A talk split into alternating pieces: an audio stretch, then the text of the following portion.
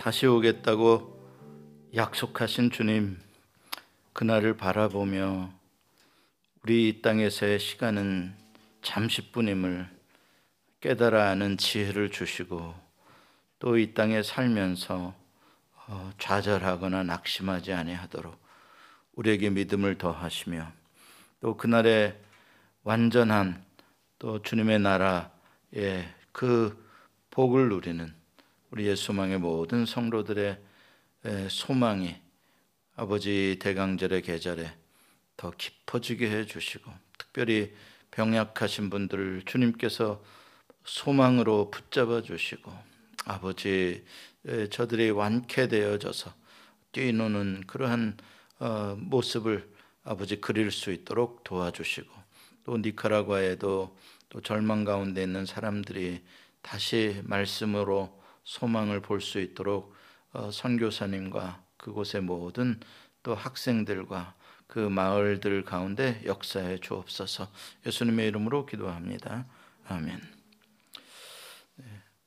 오늘 사무엘상 29장 어, 1절부터 30장 10절까지 어, 보겠습니다. 제가 봉독해 드리겠습니다. 블레셋 사람들은 그들의 모든 군대를 아벡에 모았고 이스라엘 사람들은 이스라엘에 있는 샘 곁에 진쳤더라. 블레셋 사람들의 수령들은 수백 명씩 수천 명씩 인솔하여 나아가고 다윗과 그의 사람들은 아기스와 함께 그 뒤에서 나아가더니 블레셋 사람들의 방백들이 이르되 이 히브리 사람들이 무엇을 하려느냐 하니 아기스가 블레셋 사람들의 방백들에게 이르되 이는 이스라엘 왕 사울의 신하 다윗이 아니냐? 그가 나와 함께 있는지 여러 날 여러 해로되 그가 망명하여 온 날부터 오늘까지 내가 그의 허물을 보지 못하였노라. 블레셋 사람들의 방백들이 그에게 노한지라 블레셋 방백들이 그에게 이르되 이 사람을 돌려보내요 왕이 그에게 정하신 그 처소로 가게 하소서. 그는 우리와 함께 싸움에 내려가지 못하리니 그가 전장에서 우리의 대적이 될까 하나이다. 그가 무엇으로 그 주와 다시 화합하리이까? 이 사람들의 머리로 하지 아니하겠나이까? 그들이 춤추며 노래하여 이르되 사울이 죽인 자는 천천히요 다윗은 만만히로다 하던 그 다윗이 아니니까 하니 아기스가 다윗을 불러 그에게 이르되 여호와께서 살아계심을 두고 맹세하노니 네가 정직하여 내게 온 날부터 오늘까지 네게 악이 있음을 보지 못하였으니 너와 함께 진중에 출입하는 것이 나와 함께 진중에 출입하는 것이 내 생각에는 좋으나 수령들이 너를 좋아하지 아니하니 그러므로 이제 너는 평안히 돌아가서 블레셋 사람들의 수령들에게 거슬러 보이게 하지 말라 하니라 다윗이 아기스에게 이르되 내가 무엇을 하였나이까? 내가 당신 앞에 오늘까지 있는 동안에 당신이 종에게서 무엇을 보셨기에 내가 가서 내 주 왕의 원수와 싸우지 못하게 하시나이까? 하니 아기스가 다윗에게 대답하여 이르되 네가 내 목전에 하나님의 전령같이 선한 것을 내가 아나 블레셋 사람들의 방백들은 말하기를 그가 우리와 함께 전장에 올라가지 못하리라 하니 그런즉 너는 너와 함께 온 내 주의 신하들과 더불어 새벽에 일어나라. 너희는 새벽에 일어나서 발거든 곧 떠나라 하니라. 이에 다윗이 자기 사람들과 더불어 아침에 일찍이 일어나서 떠나 블레셋 사람들의 땅으로 돌아가고 블레셋 사람들은 이스라엘로 올라가니라. 다윗과 그의 사람들이 사흘 만에 시글락에 이른 때에 아말렉 사람들이 이미 네겝과 시글락을 침노하였는데 그들이 시글락을 쳐서 불사르고 거기에 있는 젊거나 늙은 여인들은 한 사람도 죽이지 아니하고 다 사로잡아 끌고 자기 길을 갔더라 다윗과 그의 사람들이 성읍에 이르러 본즉 성읍이 불탔고 자기들의 아내와 자녀들이 사로잡혔는지라 다윗과 그와 함께한 백성이 울 기력이 없도록 소리를 높여 울었더라. 다윗의 두 아내 이스라엘 여인 아히노암과 갈멜 사람 나발의 아내였던 아비가일도 사로잡혔더라. 백성들이 자녀들 때문에 마음이 슬퍼서 다윗을 돌로 치자 하니 다윗이 크게 다급하였으나 그의 하나님 여호와를 힘입고 용기를 얻었더라. 다윗이 아히멜렉의 아들 제사장 아비아달에게 이르되 원하건대 에봇을 내게로 가져오라. 아비아달이 에봇을 다윗에게로 가져가매 다윗이 여호와께 묻자와 이르되 내가 이 군대를 추격하면 따라잡겠나이까 하니 여호와께서 그에게 대답하시되 그를 쫓아가라 네가 반드시 따라잡고 도로 찾으리라 이에 다윗과 또 그와 함께 600명이 가서 부솔 시내에 이르러 뒤떨어진 자를 거기 머물게 했으되 곧 피곤하여 부솔 시내를 건너지 못하는 200명을 머물게 했고 다윗은 400명을 거느리고 쫓아가니라 하나님의 말씀입니다. 하나님 감사합니다.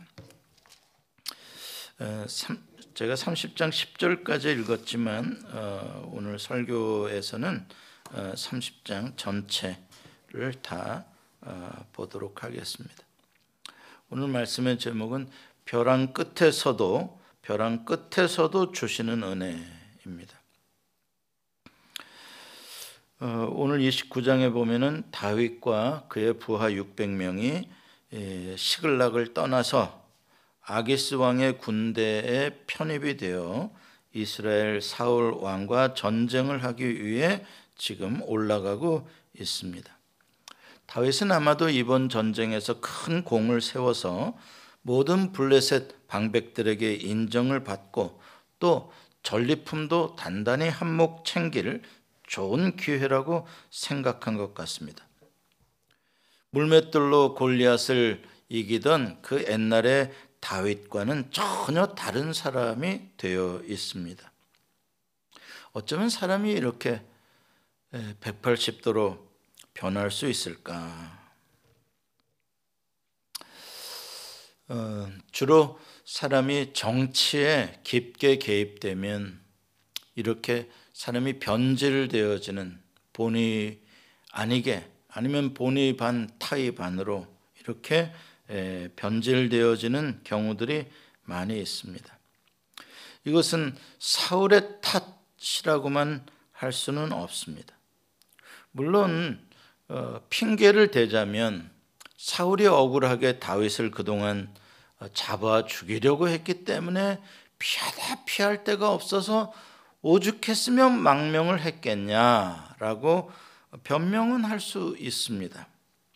그러나 어, 다윗이 이렇게 된 데에 완전히 사울 탓만으로 하기에는 어, 문제가 있죠. 이것은 다윗 자신이 마지막 자기의 망명지를 블레셋으로 자기가 선택한 것입니다. 자, 어쨌든 전쟁에 이제 참여하려고 올라가고 있는데 불행하게도 어, 다른 블레셋 방백들이 적극적으로 반대를 합니다. 아기스에게 에, 전장에서 다윗이 갑 자기 돌변해 가지고 사울 왕 편이 돼 가지고 블레셋 사람들을 많이 죽이고 그 공로로 사울과 다시 화해할 가능성도 있지 않겠냐. 그럴 수도 있죠.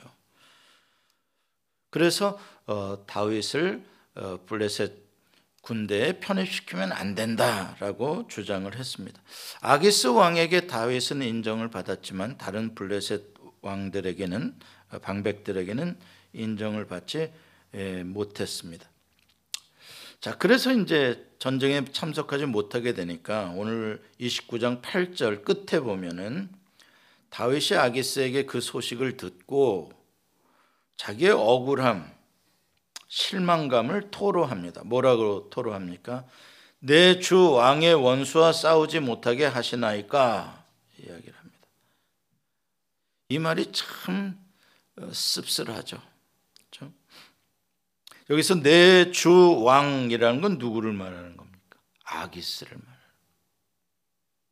원수는 누굽니까?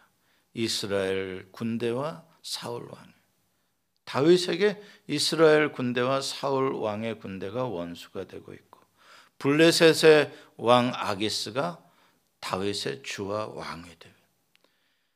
아기스를 위해서 싸우지 못하게 된 게 너무나 원통하다 이렇게 말을 하는 것이죠.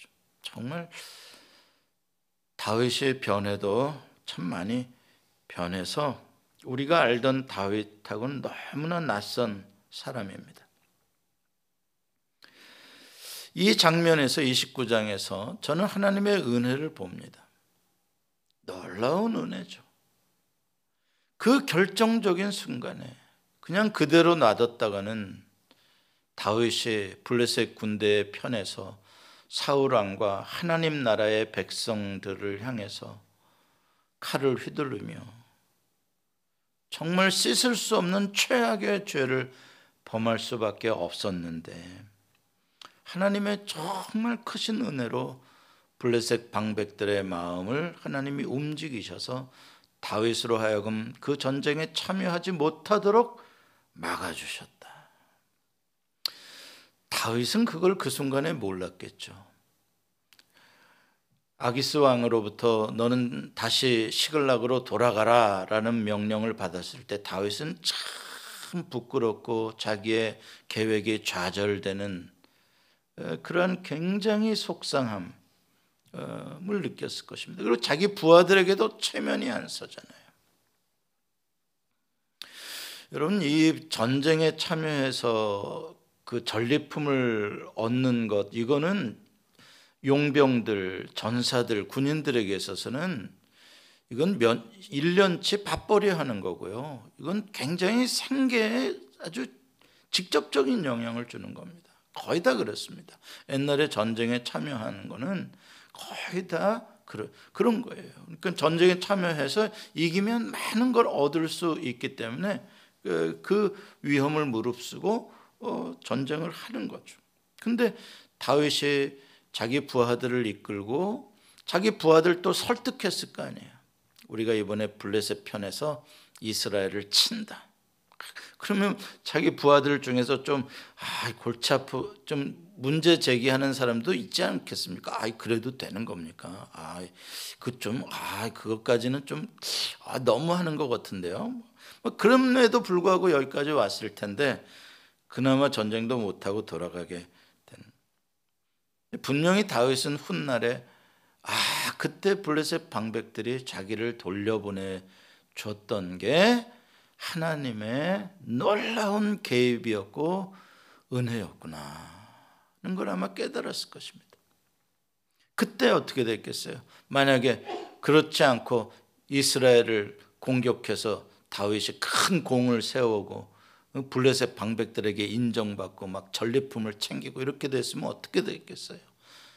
다시는 다윗이 이스라엘의 지도자로 회복될 가능성이 없어지는 거죠. 하나님의 은혜. 우리도 살다 보면 우리 계획대로 안 될 때 참 많이 있잖아요. 속상하고 또 손해도 아 이건 그렇게 생각 안 했는데 손해도 많이 보고 또 그것도 또 주변에 방해하는 사람들이 하도 많아가지고 억울하게 또 일이 안 됐다면 계획이 성취되지 않았다면 그 방해자들에 대해서도 화가 나고 응? 그럴 거 아닙니까?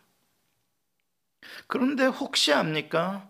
우리의 계획대로 되었다가는 오히려 오히려 크게 우리의 신앙이 망칠 수 있고 영적으로 큰 문제에 빠질 수 있음을 하나님이 아시고 우리의 계획대로 되지 못하게 막아주셨 그런 은혜일 수도 있다는 것이죠.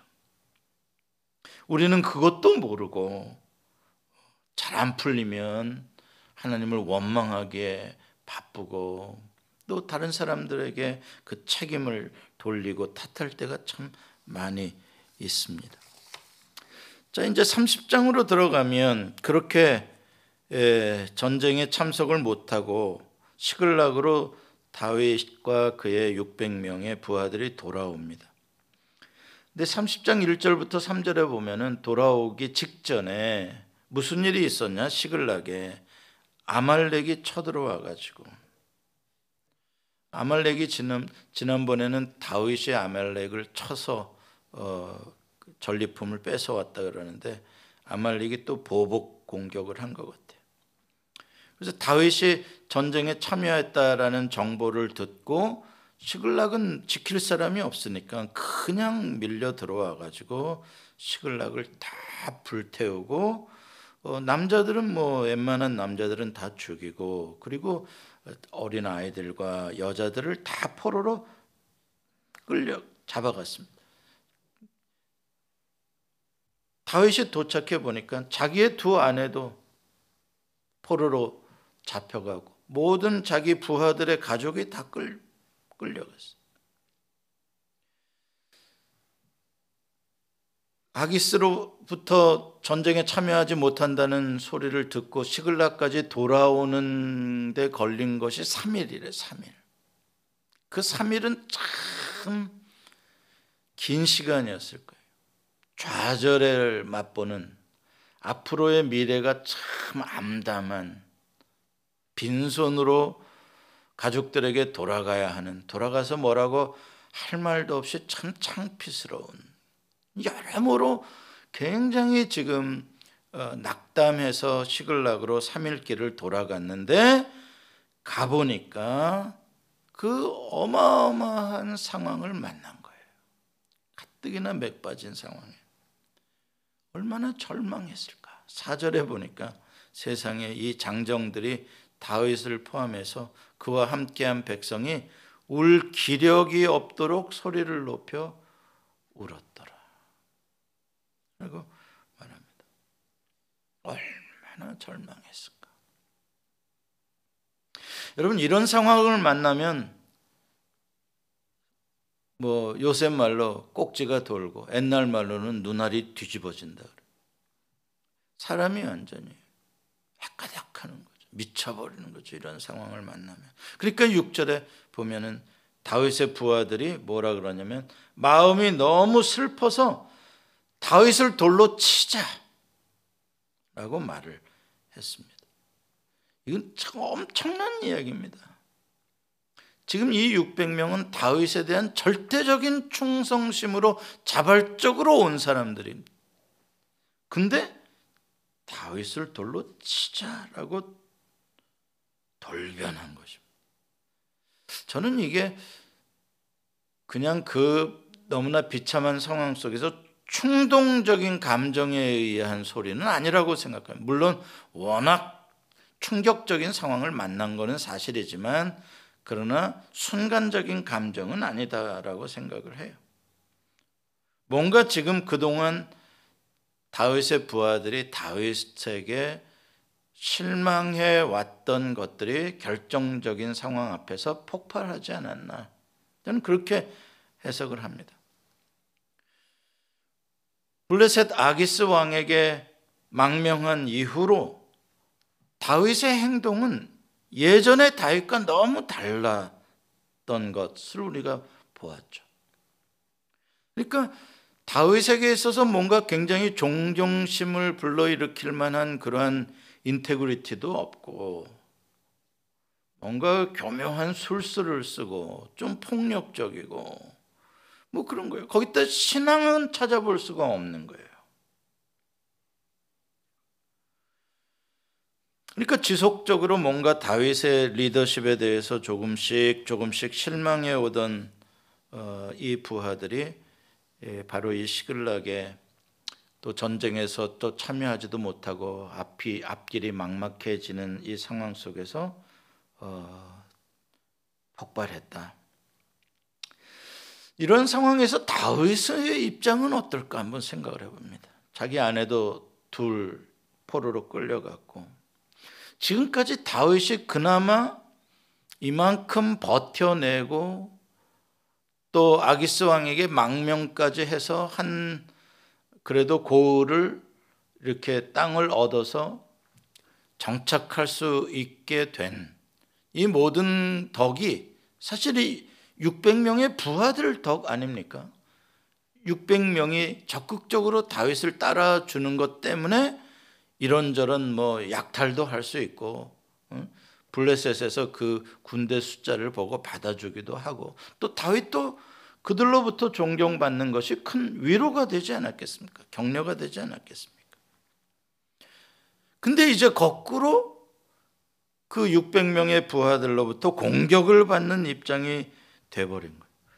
블레셋 사람들에게도 인정을 받지 못해서 전쟁에서 쫓겨오고 이제 자기 부하들로부터도 버림을 받는 상황이 됐어요. 한번 상상을 해보십시다. 이제 이럴 때, 이럴 때 다윗은 어떻게 하나? 다윗은 모든 부하들이 보는 앞에서 돌로 치지 못하게 잠시 멈추게 하고 미안하다. 나의 부하들아. 참 내가 못난 지도자였다. 나를 위해서 그동안 이렇게 목숨 걸고 헌신하고 충성을 다해줬는데 내가 너희들을 위해서 해준 거라곤 너희들 가족들 다 잃게 만들고 너희들에게 미래를 없게 만들었구나. 다 내 탓이다. 내가 내 스스로 내 칼로 내 목을 침으로써 내 죄에 대한 벌을 내가 받겠다. 그러면서 칼을 쫙 뽑아서 장렬하게 자기의 목을 쳐서 죽었어요. 응? 그건 제 성경에만 그렇게 나왔나? 그게 정상적인 정상적인 그게 과정이다 그렇게 가는 게 적어도 다윗 같은 사람이라면 비겁하게 변명 안 하고 거기서 무슨 살궁리하지 않죠. 부하가 돌로 나를 치려고 하는 마당에 거기서 뭐 잠깐만 잠깐만 내가 뭐 좀 어떻게 좀 해볼게 조금만 한 번만 봐주라. 아, 그건 못할 일이죠. 죽어야죠. 거기 무슨 희망이 있다고? 더 이상 무슨 뭘 보겠다고? 그 자기를 따르던 그 충성스러운 부하들로부터도 돌에 맞도록 버림받아야 되는 그 책임을 뭐 어떻게 지냐고요, 그 책임을.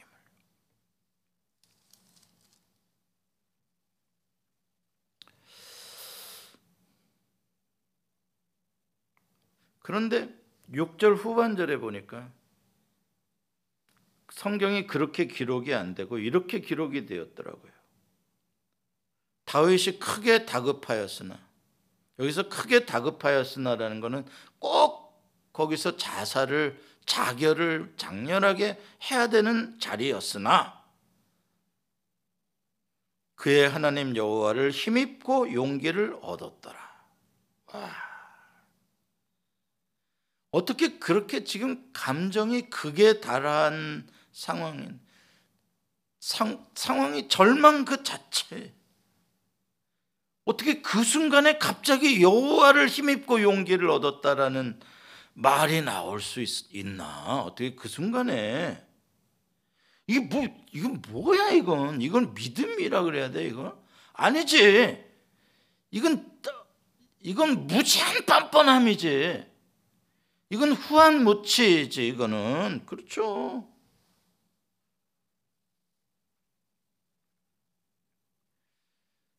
지금 거기서 여호와를 지금 생각하면 안 되지 다윗 네가 낯짝이 있으면 말이야.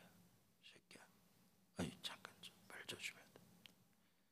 사실 여러분 우리가 지난번부터 읽었지만 다윗은 아기스에게 투항하기 전부터 사울 왕에게 자기가, 자기가 곧 잡힐 텐데 잡히면 자기는 끝장이다라고 두려워하기 시작했죠. 많이 두려워해서.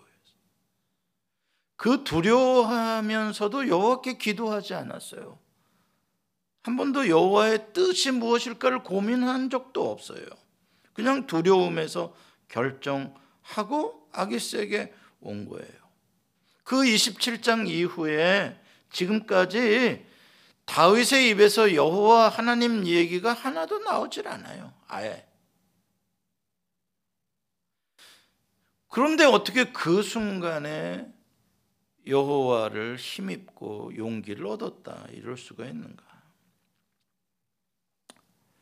어떻게 이, 이 뻔뻔함, 이 도저히 도저히 아닌 상황에서 이거는 내, 내가 여호와를 버린 나의 벌이다. 그러고선 착 가론 유다처럼 자결을 해야 되는 상황인데 어떻게 그 순간에 이렇게 뻔뻔하게 여호와 하나님을 자기가 생각하고 힘입어서 용기를 낸다고 하는가? 저는 이건 다윗의 믿음이 아니라고 생각합니다. 이건 다윗의 믿음이 아닙니다. 그럼 뭐냐 이게? 하나님의 은혜라고 생각합니다. 하나님의 은혜, 다윗의 의지로도 결정되어질 수 없을 만큼 하나님의 놀라운 은혜가 그 순간에 자결을 해야 될 상황에 다윗의 머리통을 내리쳤던 거예요. 마치 야곱의 환도뼈를 하나님이 내리치신 것처럼 다윗의 머리통에 번개를 치듯이 하나님이 친 거예요. 그게 뭐예요? 은혜죠. 뭐를? 깨달음. 너가 지금 무슨 짓을 하고 있냐? 너가 지금 어떻게 어떤 길로 가고 있냐? 너 뭐 하다가 이렇게 됐냐? 하나님이 팍 치시는 이거 이게 거예요. 엄청난 은혜죠.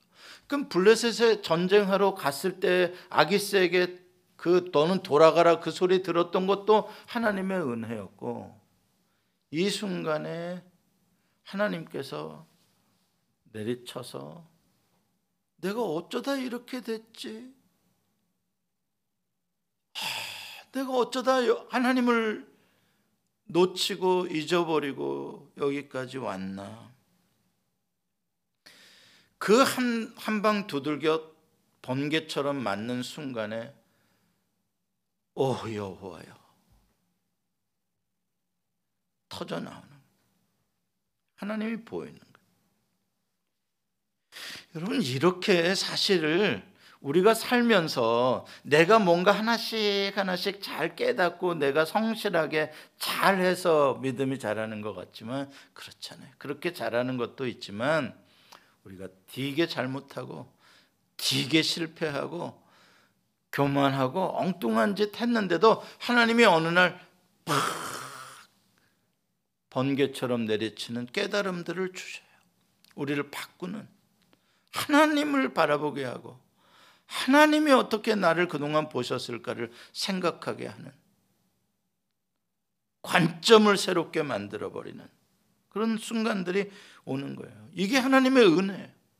거기에 우리의 소망이 있는 거지. 내 믿음으로 내가 이겨낼 거다. 천만의 말씀. 다윗도 못했어요. 여러분 여기서 한번 비교해 봅시다. 사울 왕은 똑같은 시글락의 상황을 사울 왕도 만나요.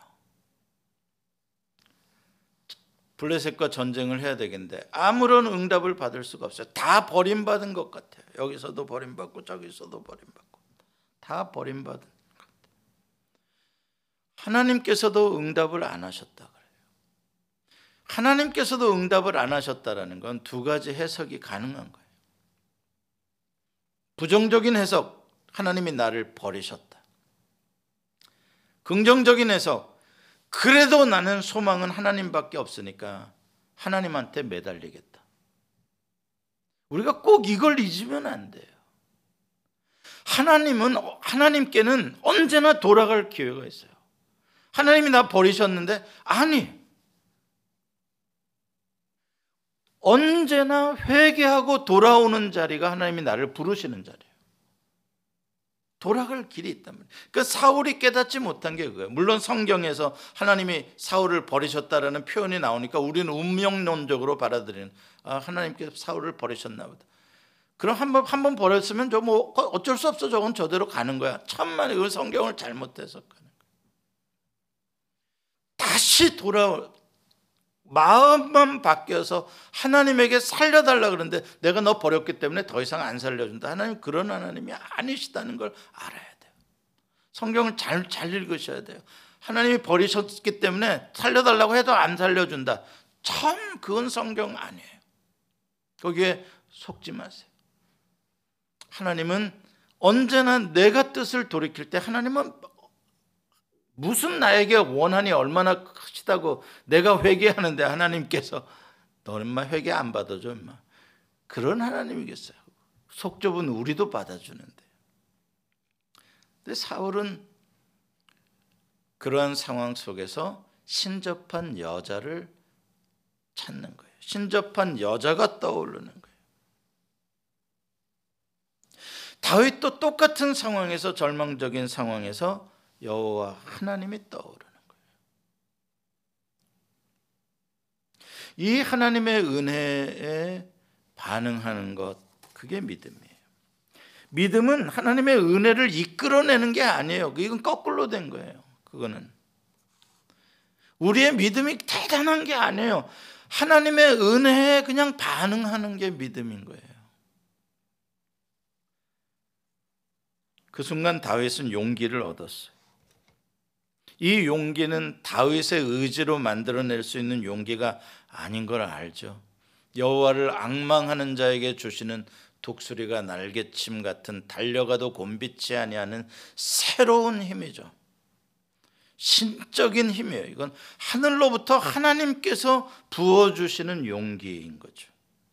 이런 거는 모든 상황을 초월할 수 있는 용기, 모든 상황을 바꾸어 버릴 수 있는 용기예요. 이런 거는 나의 나의 힘 사람의 힘이나 능으로 되는 것이 아니라 여호와의 영으로 되느니라 하는 그런 용기죠. 자, 그런 하늘로부터 내려오는 용기는 주변 사람들에게 경이로움, 존경심을 일으켜 냅니다. 그러니까 돌로 치려던 부하들이 변해요, 마음이. 왜? 거기서 다윗이 꼼짝없이 죽어야 되는 상황인데 다윗이 그 순간에 뭔가 헷가닥 하는데 옛날에 다윗의 그 카리스마에 그 하나님의 은사를 받은 그 성령이 함께하는 다윗의 얼굴로 바뀌는 거예요. 그 순간에. 부하들이 보고 깜짝 놀라요. 와, 옛날에 그 다윗의 모습을 어떻게 우리가 지금 보는 거지 이 순간에? 그럼 보면서 뭐라 그래? 그래, 맞아. 우리가 믿고 따라왔던 우리가 존경했던 다윗의 모습은 이런 모습이었지. 여호와를 악망할 때 하나님께서 부어 주시는 그러한 신적인 카리스마. 여러분 하나님 나라의 리더십은 개인의 어떤 탁월함에서 나오는 게 절대 아닙니다. 세상 나라의 리더십은 그럴지 몰라요. 무슨 훈련에서 나오는 것도 아닙니다. 뭐 일부 도움은 되겠지만 하나님 나라의 리더십은 하나님이 위에서부터 부어 주시는 바로 그 카리스마. 그 리더십을 리더로서 감당할 수 있는 은사를 용기를 힘을 불어넣어 주셔야 가능한 것이죠. 그건 어떻게 다시 회복이 되냐? 다윗에게 여호와를 바라볼 때, 여호와의 은혜를 깨달을 때, 여호와를 악망할 때 그게 다시 회복이 되는. 우리가 느부갓네살 왕이 짐승처럼 왕궁에서 쫓겨나서 거의 7년 동안을 소처럼 풀을 뜯어 먹는 거의 사람이 아닌 그런 존재로 살아가게 되잖아요. 그거 다시 어떻게 됐어요? 하늘에 계신 왕 하나님을 우러러 볼 때 그에게 다시 새로운 정신이 들어왔고 그는 다시 왕위로 회복되었다. 이렇게 다니엘서에 기록이 되어 있는 거예요. 그래 이제 제 정신이 들어온 다니엘이 제사장 아비아달에게 에봇을 가지고 오라. 에봇을 가지고 오라라는 건 뭐예요? 격식을 딱 갖추고 그 순간에 뭐를 했냐? 하나님께 예배하고 하나님의 도우심을 구하는 기도를 드린 거예요. 모든 자기 부하들이 보는 앞에서 하나님 어떻게 해야 되겠습니까? 우리를 살려 주십시오. 근데 하나님 거기서 응답을 주신 거예요. 아마 이 응답이 굉장히 극적이었 극적인 응답이었다고 생각해요. 안 그렇겠습니까? 지금 이 상황을 역전을 시켜야 되고 이 낙심한 600명의 군사들에게 다시 용기를 주는 것이어야 한다면 아마 하나님께서 극적인 응답을 주셨던 것 같아요. 하나님께 추격하라. 그러면 이기 승리할 것이다. 역전의 비법이 어디 있다고요? 하나님께 있습니다. 여호와를 바라고 여호와의 은혜에 응답하는 사람에게는 자꾸 새로운 은혜가 연결이 되는 거예요. 은혜는 또 하나의 은혜를 만들고 그 다음에 은혜를 만들어내는 은혜의 체인 리액션이 누구에게 나타난다? 은혜의 감사함으로 응답하고 반응하는 사람들에게서 나타나. 그러니까 사울은 하나님의 은혜에 응답하지 않았으므로 결국 하나님의 응답을 받지 못했지만 다윗은 은혜에 반응했기 때문에 마지막까지 하나님의 은혜에 목숨을 걸고 하나님께 나아가기 때문에 지금 응답을 받는 거예요. 그래서 다윗과 그의 부하들이 이제 여호와의 응답에 믿음으로 용기를 내 가지고 아말렉을 추격합니다. 그렇죠? 추격. 이때 3일 길을 돌아왔다 그랬잖아요. 전쟁에 나갔다가 쫓겼. 얼마나 몸과 마음이 다 피곤한 상태였을까. 그럼에도 불구하고 그 육체적인 감정적인 한계를 뛰어넘어서 하나님이 주신 추격하면 승리하리라라는 비전을 향해서 600명이 같이 마음을 모아 일어난 거예요. 여러분 이게 믿음으로 사는 사람들의 특징입니다. 믿음으로 사는 사람들의 특징이 모두가 안 될 수밖에 없는 이유를 찾고 있을 때 모두가 좌절할 수밖에 없는 상황 속에서 여호와의 말씀을 믿고 순종하고 그 자리를 박차서 일어나서 새롭게 시도해 보는 거 믿음의 사람들이에요. 믿음의 사람들은 뭐라? 도전하는 사람들, 모험하는 사람들. 좌절하지 않는 사람들, 오뚜기처럼 일어나는 사람들, 믿음의 사람들. 세상 사람들의 경영에서도 그런 식으로 경영해야 이기지 수동적으로 비관적으로 해가지고 성공하는 사람 아무도 없어요. 더군다나 이거는 상황과 한계를 뛰어넘는 하나님의 역사이기 때문에 눈에 보이는 것에 갇히면 아무것도 못합니다. 아무튼 그 상황에 울 힘도 없이 울은 그 절망의 상황, 완전히 피곤해 바닥에 붙어 있는 상황에서 일어났다는 거예요. 그리고 쫓아갔다는 거예요. 얼마나 피곤했으면은 200명은 도중에 나 우린 죽어도 못 가겠다. 포기했다 그러죠. 얼마나 피곤했어. 그래서 나머지 400명만 가가지고 갑자기 아말렉을 기습을 해요. 아말렉 깜짝 놀랐겠죠. 뭐 다윗은 지금 전쟁터에 있을 거라고 확신하고 있는데 뒤에 와서 언제 와서 치니까. 그래가지고 모든 걸 다 되찾았어. 30장 19절은 이렇게 말해요. 그들이 약탈하였던 것, 곧 무리의 자녀들이나 빼앗겼던 것은 크고 작은 것을 막론하고 아무것도 잃은 것이 없이 모두 다윗이 도로 찾아왔고, 도로 찾아왔고, 이건 하나님께서 응답하실 때 주셨던 말씀이에요. 도로 찾으리라. 그대로 도로 찾아요. 이게 그동안 무엇인가를 상실했던 사람들이 꼭 봐야 할 구절이에요. 여러분 많이 인생에서 많이 잃었습니까? 억울하게 빼앗겼습니까? 그걸 도로 찾을 길이 있습니다. 그것보다 더 찾을 길이 있어요. 그건 여호와께 있는 거예요. 여기서 다윗이 잃었던 걸 도로 찾은 것이 뭐예요? 가족들, 잃었던 재물들, 물론 그건 기본이고 진짜 도로 찾은 건 뭘 것 같아요? 다윗의 믿음이 다윗의 믿음을 도로 찾 부하들로부터 잃어버렸던 신뢰를 도로 찾은 거예요. 예전의 모습을 잃어버렸던 예전의 모습을 다윗이 도로 찾은 거예요. 다 하나님의 은혜입니다. 다윗은 나쁜 행동, 나쁜 선택을 했지만 하나님께서는 모든 것을 합력해서 실패를 통하여 여호와를 바라보도록 은혜를 베풀어 주셨습니다. 인생의 실패를 통하여 사고를 통하여 여호와를 바라보게 하는 일들은 굉장히 많습니다. 그러나 그 가운데서 모든 사람이 실패했다고 사고를 당했다고 여호와를 바라보지는 않습니다. 어떤 사람들은 오늘 재수 되게 없네.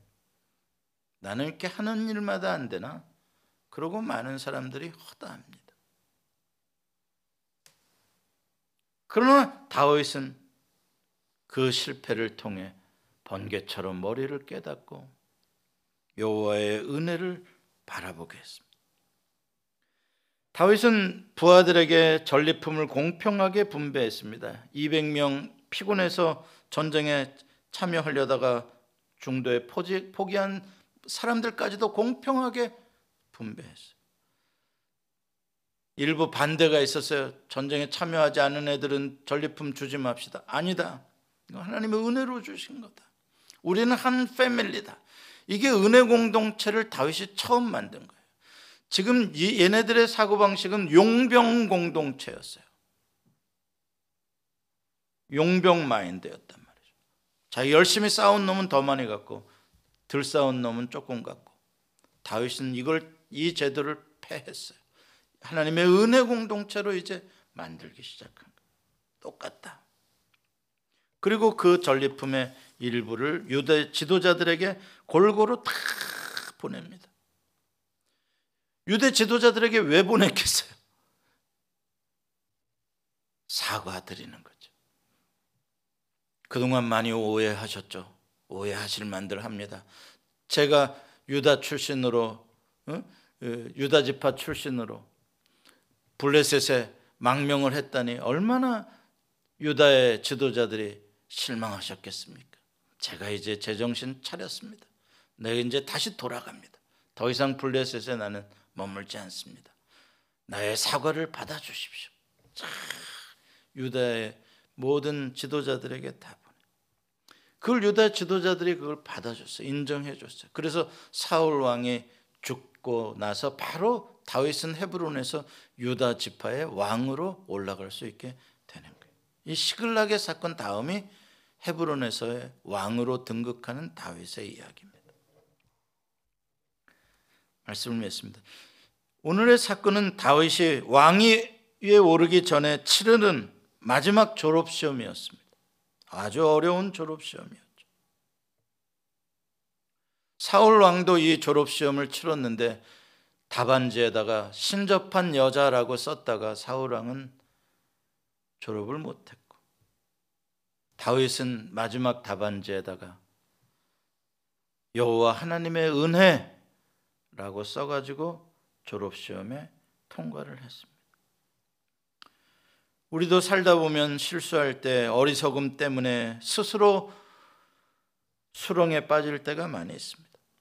아무런 희망도 보이지 않을 때, 모든 사람들에게 비난받을 때, 손가락질 당할 때, 아, 차라리 목숨 끊어버리는 게 더 낫겠다라고 생각하고 싶은 때가 있습니다. 여러분, 그런데 그때에 남아있는 것 한 가지가 있습니다. 여러분, 재산 다 잃고, 건강 다 잃고, 친구 다 잃고, 가족 다 잃고, 인기 다 잃고, 권력 다 잃고, 명예 다 잃어서 딱 자결하고 끝내야 될 때 남아있는 게 있어요. 여러분들을 향한 하나님의 은혜가 남아있어요. 은혜가 남았어요. 그 은혜가 어떤 은혜냐? 다 회복시킬 수 있는, 다 도로 찾을 수 있는 하나님의 승리의 비결이 담겨 있는 은혜. 도망자로서의 삶이 아니라 왕 같은 삶을 살 수 있는 길을 열어주시는 은혜. 요셉도 감옥에 갇혔잖아요. 보디발의 집에 팔리고 끝났죠. 꿈을 해석해 줬는데 그 사람들도 요셉 다 잊어버렸죠. 버림받았죠. 뭐가 남았어요, 요셉에게? 무슨 미래가 있어요? 남아 있어요. 뭐가요? 하나님의 은혜가요. 요셉을 애굽의 총리로 바꾸어 버리시는 홍해 앞에서 우리는 끝났다 이제 뒤에는 애굽 군대가 쳐들어오고 앞에는 홍해로다. 우리를 왜 이리로 이끌어서 애굽의 매장지가 없어서 여기서 죽게 하느냐? 아니요. 하나님의 은혜는 남아 있어요. 하나님의 은혜가 뭐 얼마나 효과가 있는 건데 효과 정도가 아니에요. 홍해를 갈라버리셔. 그 백성을 구원하시고 자기를 죽이려고 오는 애굽 군대를 물에다가 처박아 버리시는 그 은혜가 남아 있는 거 예수 그리스도 십자가에 내려와 봐라 조롱하죠. 네가 무슨 하나님의 아들이냐? 뭘 할 수 있겠냐 네가? 못하죠. 끝났죠. 봐라 죽었다. 무덤에 갇혔다. 끝났다. 아니요.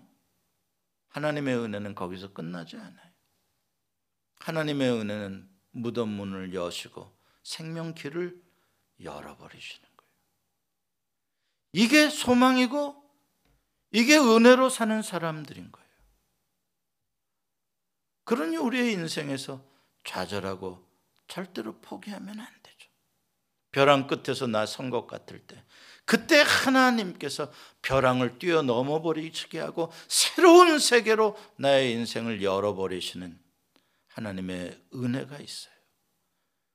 신접한 여인에게 가서 인생을 끝내지 말고 여 하나님의 은혜를 바라보고 그 은혜 앞에 무릎 꿇는 여러분과 제가 되기를 원합니다. 기도하시겠습니다. 하나님 아버지 감사합니다. 다윗에게 베풀어 주셨던 그 결정적인 마지막의 은혜들이 다윗으로 하여금 다시 여호와를 바라보며 다시 힘을 얻으며 다시 주를 향하여 올라갈 수 있는 사람으로 바꾸어 주셨습니다. 주님 우리도 자꾸 땅으로 기어 내려가려고 하는 아버지 우리들의 연약함이 있습니다. 불쌍히 여겨 주시옵시고 우리의 머릿속에 주의 은혜로 깨우쳐 주셔서 하나님을 바라보며 다시 용기를 낼 수 있도록 도와주시옵소서. 예수님의 이름으로 기도합니다. 아멘.